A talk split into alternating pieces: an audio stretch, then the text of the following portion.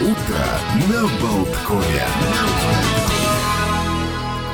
Ну, а мы продолжаем проводить это утро вместе с вами. И давайте перейдем, может быть, к парикам. Сегодня ведь очень интересный день, день большого парика.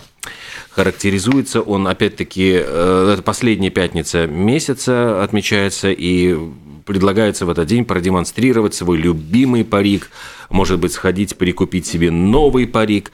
Все это, кстати, с благотворительной целью, не просто какое-то вот веселье и развлечение. Считается, что в этот день Американское онкологическое общество напоминает о том, что люди борются с последствиями рака и предлагают пожертвовать тоже деньги на помощь этим людям. Ну, собственно, да. А, собственно, сегодня день Томаса Крэпера. Подожди, это ты уже... Нет, это еще праздник. Да, я просто про парики хотел. А, про парики, да, прости. Да, потому что дело в том, что парики, собственно, мода на ношение париков откуда появилась, и говорят, что их использовали еще там, опять-таки, с Египта, то есть там для того, чтобы солнышко не припекало, но сейчас парики ведь сохраняются в английских судах. И рассказывают, что только 3 раза, всего лишь 3 раза за всю историю английского суда адвокатам разрешили снять парик из-за жары во время заседания. Судья при этом все равно оставался в парике, демонстрируя свою непоколебимость. Ну и парики делятся, значит, на те, которые покрывают половину головы, а у судьи обязательно должны быть большие и кудрявые. Регулируется специальный регламент, какого цвета, какой длины, кто и когда должен носить этот парик. Юристы носят эти парики, покупают, значит, один парик на всю жизнь. И есть такая очень интересная примета. То есть в Англии идут к тому юристу, у которого более полинял парик. Это значит, он дольше в деле, больше выступал в суде, служил. Значит, вот этот парик говорит о том, что у него длинная карьера, очевидно, успешная. Парики, значит, дресс-кодом своеобразным стали, и в какой-то момент вот говорят, что Людовик XIV, который начал лысеть в очень раннем возрасте, еще в юности, кстати, как принц Уильям, он начал носить эти парики, и покрывать их ввел в моду еще на белые волосы. Поскольку белые парики без вот этих вот белых волос стоили безумно дорого, стали посыпать их пудрой.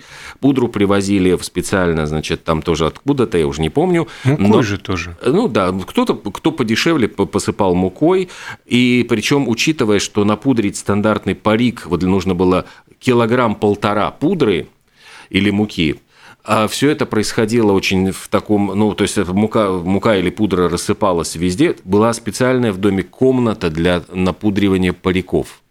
Был специальный конус, который, значит, закрывал лицо, чтобы, ну, лицо не было посыпано пудрой или мукой, условно говоря.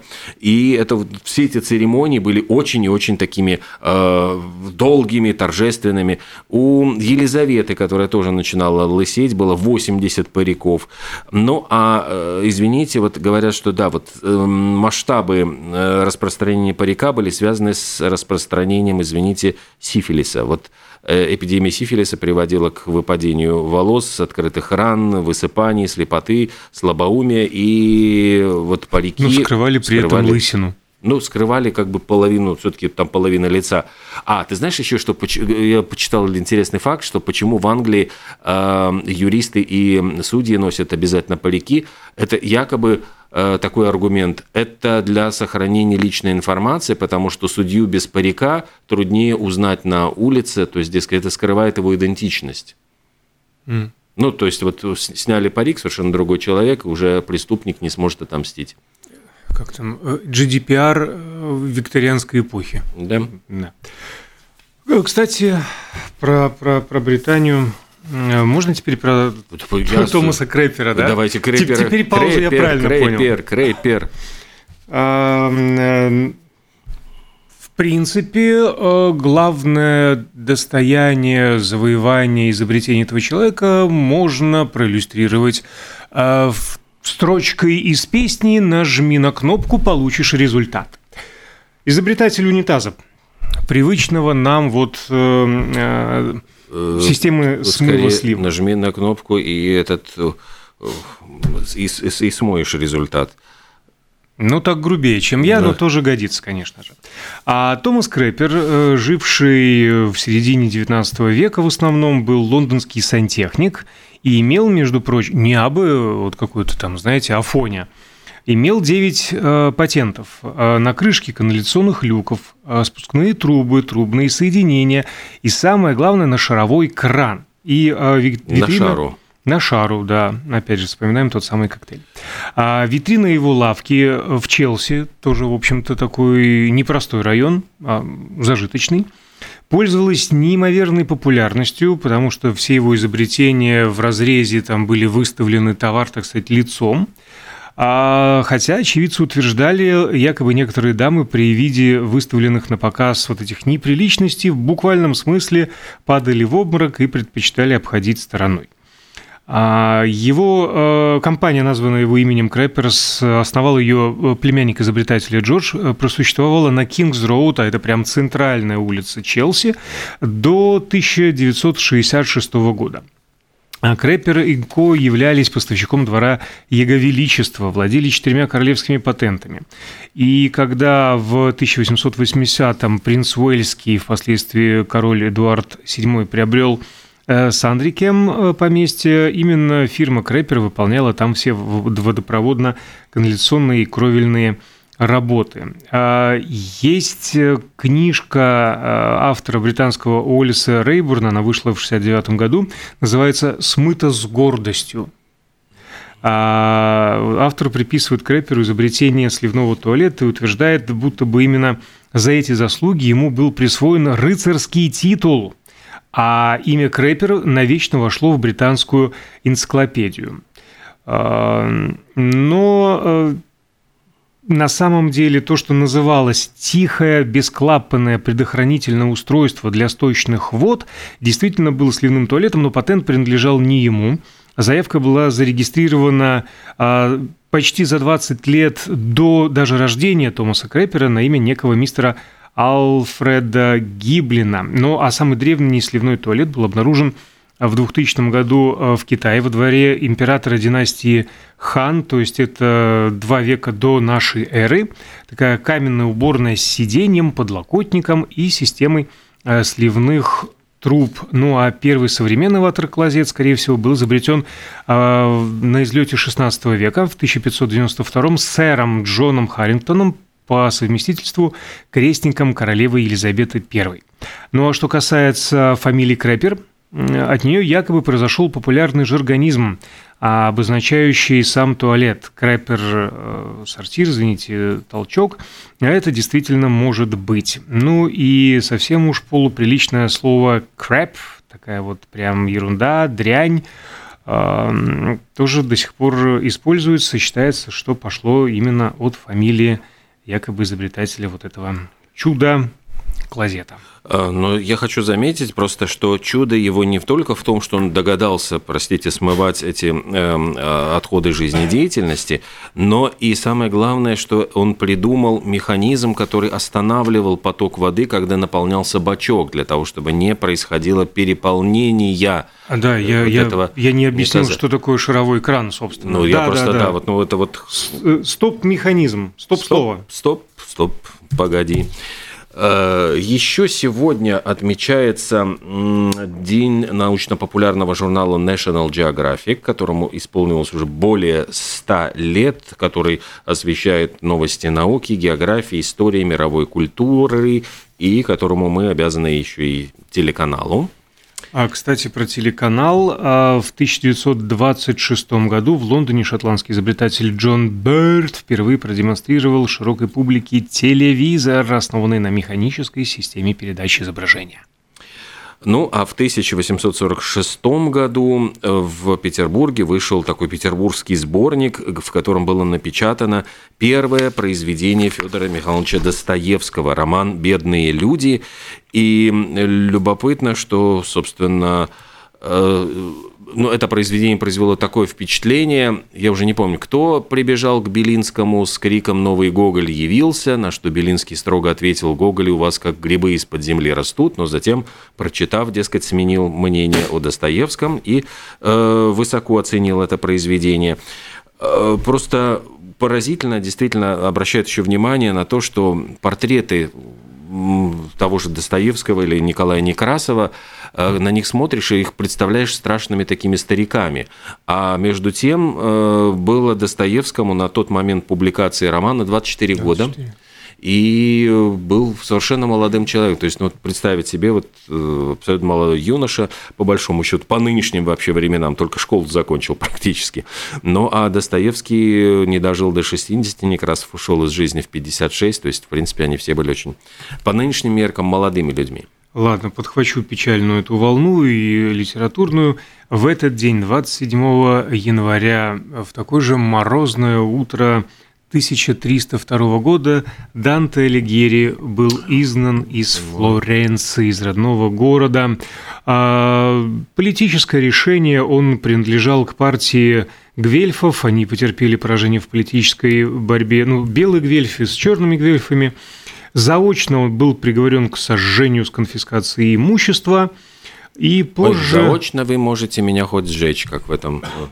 Да-да-да, когда меня нет, вы меня можете хоть бить. Примерно так он сказал, был изгнан, все, ну, повезло, могли и сжечь на самом деле. Более того, он стал скитаться, потом городские власти пытались его вернуть назад, потом даже заставляли вернуться назад, а он все скитался и скитался. Ну, в общем-то, настолько он всех достал с тем, что невозможно было с ним договориться, что его приговорили к смерти повторно. На всякий случай. Ну, да. Так вот он... 2 года расстрела. Ну, примерно. А так он до конца жизни, собственно, и скитался по белому свету, и по Италии, и за рубежом, закончил жизнь в итальянском городе, в Равенне. Но, что любопытно, вынесенный ему смертный приговор был отменен только в 1966 году. Но хочу напомнить, смертных приговоров было 2, а отменен только 1. А нюанс? Кого? Нюанс. Да. В 1732 году произошло тоже любопытное событие. Императрица Анна Иоанновна переехала из Москвы в Санкт-Петербург. С ней уже переехал и двор. И вот с тех пор до 1918 года столицей вот считался город Петербург.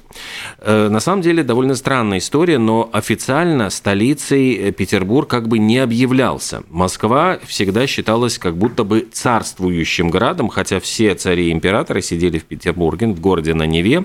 Петр I тоже в своих письмах называл этот город парадизом, но как бы не, ну, вот официального статуса столицы как будто бы не было у него. Хотя все управление, руководство, условно говоря, страной жило именно там. После смерти Петра I, смерти его, ну, после недолгого правления вдовы Екатерины I, кстати, вот нашей соотечественницы из Курляндии, угу. Петербург стал приходить в запустение, и когда вот вызвали, ну, там был Петр II, его перевезли в Петербург, но он быстро заболел и умер, и из Курляндии выписали новую императрицу Анну Иоанновну. Она была племянницей Петра I, дочь его старшего брата Ивана Пятого, и когда она приехала вот в Москву, ей показалось, что вот Москва очень такая была враждебным для нее городом, и быстренько она буквально через какое-то время собрала весь свой двор и переехала уже окончательно в Санкт-Петербург. Ну и просто до 18 года он сохранял статус столицы.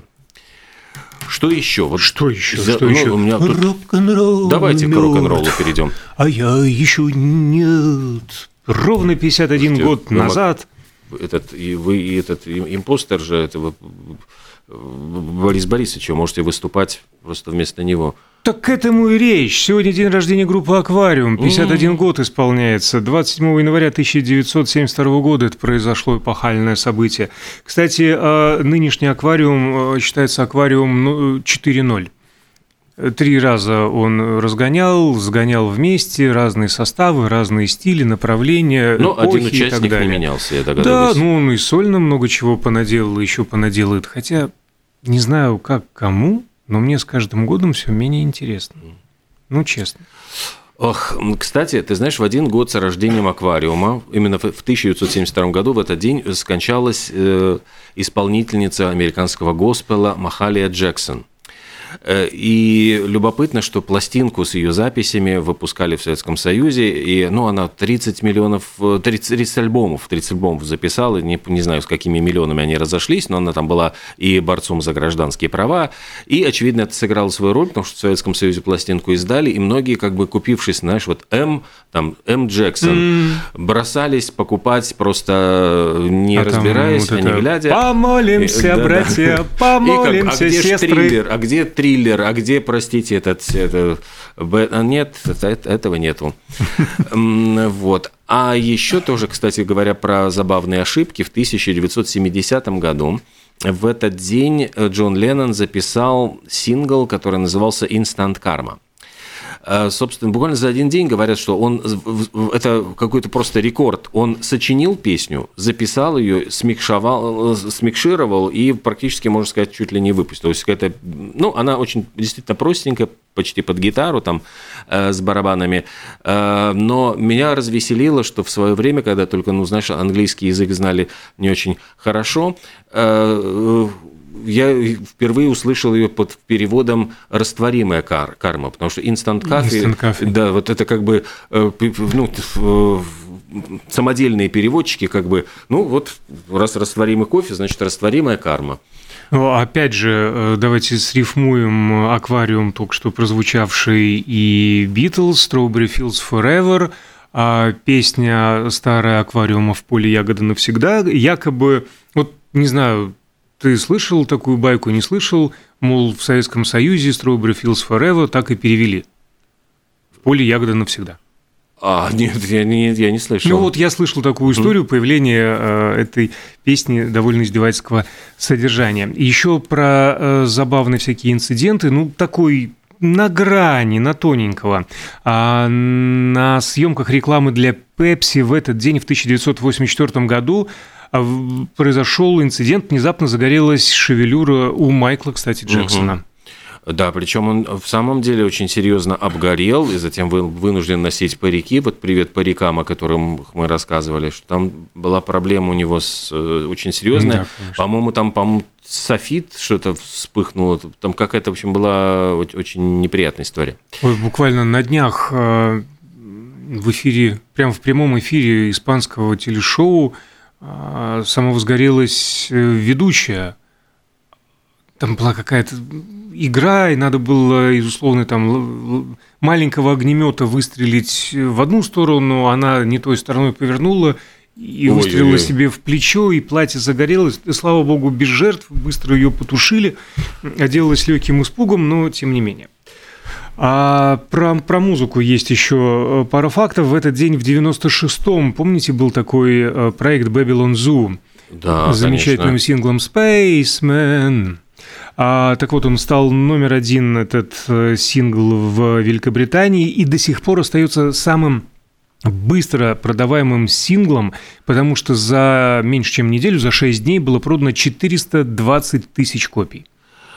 Более 300 тысяч копий было продано буквально сразу же за первую неделю сингла «Heartbreak Hotel». И как раз в 1956 году эта песня была выпущена Элвиса Пресли. Только с ним буквально заключили контракт, причем контракт RCA Records заплатила ему 35 тысяч. Да, то есть...